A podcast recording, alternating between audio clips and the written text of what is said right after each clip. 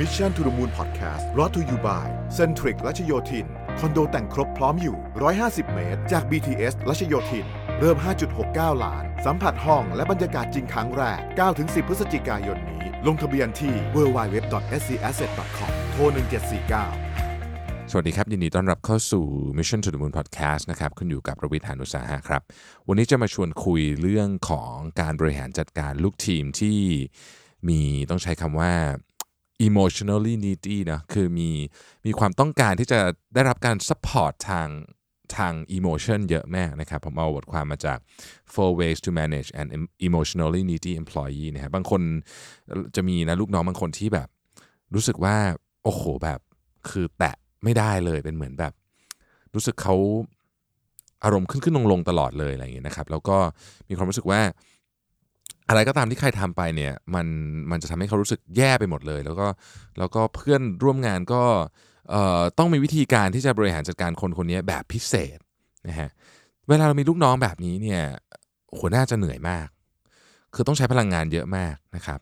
แต่ว่าคนที่อินสิเคียวแบบนี้คือต้องการการยอมรับหรือต้องการการเอ่อเหมือนกับ สมมติไปคุยในที่ประชุม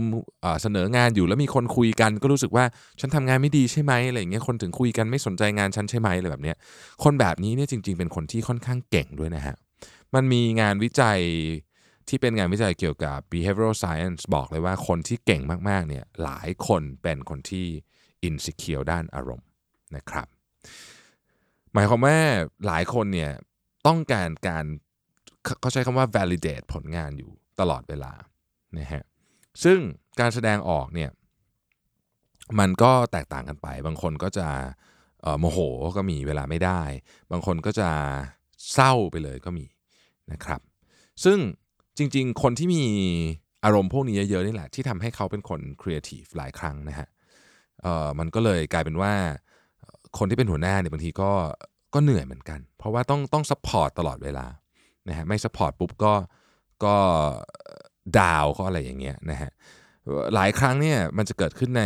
ในลักษณะนะฮะคนที่มี emotional needy เนี่ยมีลักษณะที่ถามคำถามเดิมซ้ำๆนะฮะหรือว่าแชร์ความรู้สึกของตัวเองแบบเยอะเกินไปนะฮะที่เรียกว่า overshare นะครับต้องการการรับรองผลงานหรือยอมรับผลงานตลอดเวลานะครับและเมื่อได้รับฟีดแบ็กแบบลบเนี่ยก็โอ้โหแบบเศร้าซึมแบบหนักเลยนะฮะอะไรแบบนี้เป็นต้นนะครับ คนที่มีลูกน้องเป็นแบบนี้เนี่ยควรจะต้องรับมือโดยการต้องใช้คำว่ารับมือแบบตรงไปตรงมานะครับ มี 4 เรื่องด้วยกันที่ต้องทำนะครับ เรื่องที่ 1 test the person's awareness ทดสอบก่อนว่าเจ้าตัวเนี่ยรู้ไหมว่าเขาเป็นคนที่ emotional emotionally needy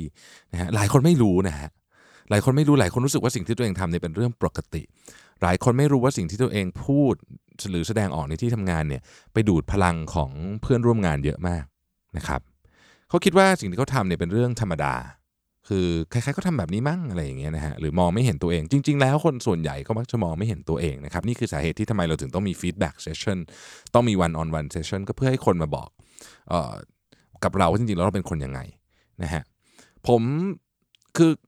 คือเวลาเราถามตัวเองอะว่าเราเป็นคนขี้โมโหหรือเปล่าเนี่ยคนส่วนใหญ่ก็อาจจะรู้สึกว่าอะฉันอาจจะขี้โมโห แต่ด้วยดีกรีประมาณสัก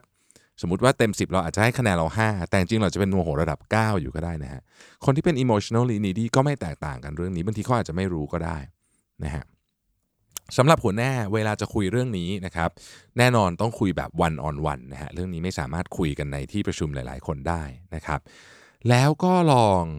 ถามคำถามเขาเพื่อที่จะทดสอบ ใช้ว่าทดสอบนะครับว่าเขาเนี่ยเป็นคนที่ต้องการการ support ทางอารมณ์เนี่ยเยอะหรือเปล่านะครับ ยกตัวอย่างเช่น เราจะถามคำถามว่า คุณรู้ไหมว่าปกติแล้วเนี่ยคุณคุณต้องการความการยอมรับจากทีมเยอะขนาดไหนเวลาคุณทำงานอะไรออกมาคำถามประมาณนี้นะครับ หรือว่าเราอาจจะต้องดูด้วยว่า เวลาเราถามไปแล้วเนี่ยสิ่งที่เขาตอบกลับมาเนี่ยมันเป็นภาษาที่เป็น body language ยังไงเท่าไหร่ยังไงบ้างนะฮะบางทีเนี่ยอาจจะต้องลงไปในตัวอย่างนะฮะ พพื่อให้เขาเห็นภาพว่าอ๋อออเราเป็นอย่างนี้เหรออะไรเงี้ยอาจจะต้องเล่าให้ฟังว่าเออวันนั้นนะที่คุณเสนองานในที่ประชุมเนี่ยเสร็จแล้วเนี่ยพอมีคนเหมือนกับไม่เห็นด้วยปุ๊บคุณก็ทำหน้าแบบเหวี่ยงใส่เขาแล้วก็เอ่อ overreact มาก ๆ อะไรอย่างเงี้ยนะครับต้อง point out ให้เขาเห็นว่าพฤติกรรมของเขาเนี่ยบางทีมันทำให้เสียทีมสปิริตได้นะฮะอันนี้เป็นอันที่หนึ่งนะครับต้องต้อง weight awareness ก่อนนะครับอันที่สองเนี่ยนะครับ be direct about your emotional boundaries นะ คือคุณต้องชัดเจนว่าขอบเขตที่คุณอลาวให้มันเกิดขึ้นในทีมในมันขนาดไหนนะครับเขาอาจจะไม่มาใช้เวลาบ่นอะไรกับคุณ แต่ว่าในถ้าเกิดว่าคุณไม่ชัดเจนเรื่องนี้เนี่ยเดี๋ยวเขาก็ไปใช้เวลาบ่นกับเพื่อนร่วมงานคนอื่น ซึ่งมันก็ส่งผลเสียหายเหมือนกันเนี่ยนะฮะต้องชัดเจนเลยว่าโอเค ประมาณไหนที่สามารถที่จะแสดงออกได้ หรือวิธีการที่ถูกต้องในการแสดงออกเกี่ยวเรื่องพวกนี้เนี่ยเป็นยังไงนะครับเพราะถ้าเกิดว่าคุณ สมมุติว่าเขาเคยมาบ่นกับคุณแล้วแล้วคุณไม่ฟังเขาหรือคุณฟังเขาน้อยลงเนี่ยเขาก็ไปบ่นกับคนอื่นอย่างที่บอกมันก็ไม่ช่วยอะไรนะฮะแต่เราต้องเราต้องบอกเลยว่าโอเค คุณต้องการการ support จากทีมใช่ไหมมันได้ประมาณนี้นะคุณบ่นประมาณนี้โอเคบ่นเยอะกว่านี้นี่เยอะเกินไปละบางคนขี้บ่นแหมบางคนบ่นทั้งวันเลยนะฮะคือเรื่องงานเนี่ยนิดเดียวแต่ว่าบ่นทั้งวันเนี่ย มันก็เสียเวลาคนอื่นนะฮะแล้วก็เวลาคุยเรื่องนี้เนี่ยต้อง ต้องเป็นอย่างนี้เลยนะครับ ต้องไม่ต้องไม่ใช้ความรุนแรง เพราะว่ายิ่งใช้ความรุนแรงยิ่งยิ่งเละนะฮะ ต้องไม่ตัดสินนะครับ สมมุติเราพูดกับเขาว่าอย่างในนี้ตัวอย่างในนี้ผมชอบนะฮะเขาบอกว่าเอ่อถ้าคุณเป็นหัวหน้าเนี่ยคุณอาจจะพูดกับลูกน้องคุณบอกว่า I'm not sure how else I can reassure you about the quality of your work what I need you to do is reflect on why the reassurance I've offered hasn't worked นะฮะคือหัวหน้าต้องบอกว่า ผมไม่แน่ใจเหมือนกันว่าผมต้อง ต้องบอกคุณเยอะขนาดไหนว่าว่าว่างานคุณนี่มันโอเคนะครับ สิ่งที่ผมต้องการให้คุณกลับไปคิดก็คือว่าอะไรที่ทำให้คุณคิดว่าสิ่งที่ผมพูดเนี่ยมันยังไม่พอนะฮะเราจะพูดต่อนิดว่า I like you to be especially curious about where you need for extra reassurance is coming from so you can be more self-sufficient when you're feeling insecure คือก็บอกว่าโอเค อยากให้ลองไปคิดดูว่า คุณต้องการอะไร support เพิ่มเติมอีก เวลาคุณที่คุณรู้สึกแบบอินสิเคียวคุณรู้สึกไม่มั่นใจเนี่ยจะได้รู้ว่าจะเอาเรื่องนั้นเนี่ยมาจากไหนนะครับข้อที่ 3 คือ treat needy people as if they are strong not fragile นะคือบางทีเนี่ยเวลาเรารู้สึกว่าคนนี้เป็นคนที่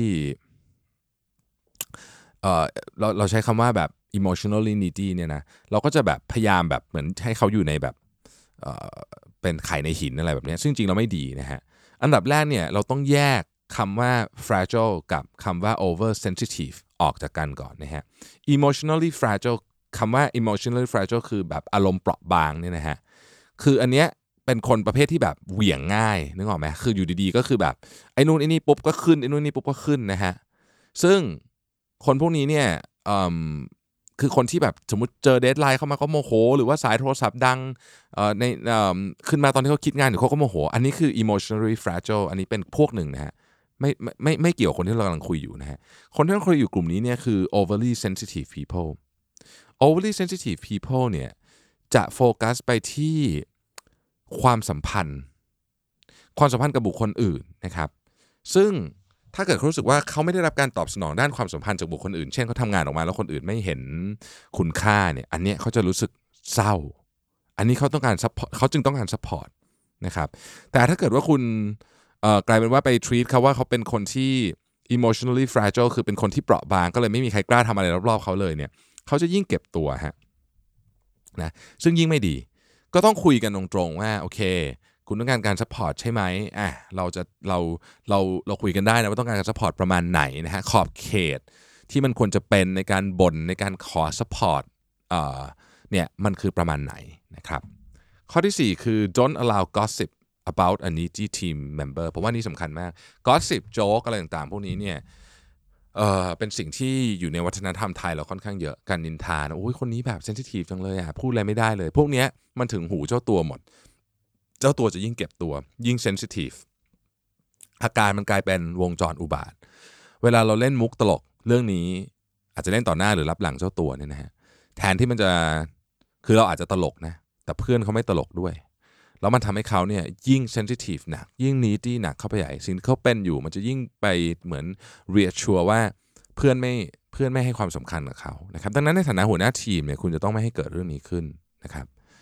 ถ้าทำสี่อย่างนี้ได้แล้วเนี่ยคนที่ emotionally needy หรือ overly sensitive แบบนี้เนี่ยก็จะค่อยๆ เปลี่ยนแปลงตัวเองได้นะครับ อย่างบอกอย่างอย่างที่บอกนะฮะคนเหล่านี้เนี่ย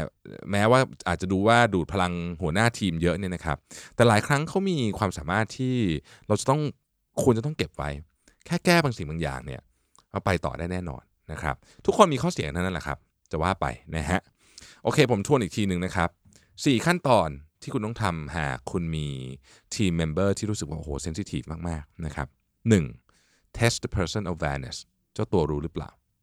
2. be direct about your emotional boundaries ได้แค่ไหนอะไรควรบน่นอะไรไม่ควรบน่น 3. เอ่อ treat needy people as if they are strong not fragile คนเหล่านี้ไม่ได้เป็นคนที่อารมณ์ขึ้นง่ายนะครับ แต่เป็นคนที่ต้องการคือคือต้องการ assure เรื่องของ relationship เพราะฉะนั้นมันเป็นคนละแบบกับคนอารมณ์ขึ้นง่าย ไม่ไม่อย่าอย่า treat เขาเพราะว่าเขาเป็นคนที่เปราะบางนะฮะ ข้อ 4 คือ don't allow gossip about a needy team member อย่าให้มีการพูดทำนองว่าเป็นโจ๊ก หรือว่าไปพูดจารับหลังเกี่ยวกับคนคนนี้เนี่ยมันทำให้วงจรอุบาท ยิ่งแย่ลงไปอีกนะครับ ขอบคุณที่ติดตาม Mission to the Moon Podcast นะครับ เราพบกันใหม่ในวันพรุ่งนี้นะครับ สวัสดีครับ Mission to the Moon Podcast Presented by SC Asset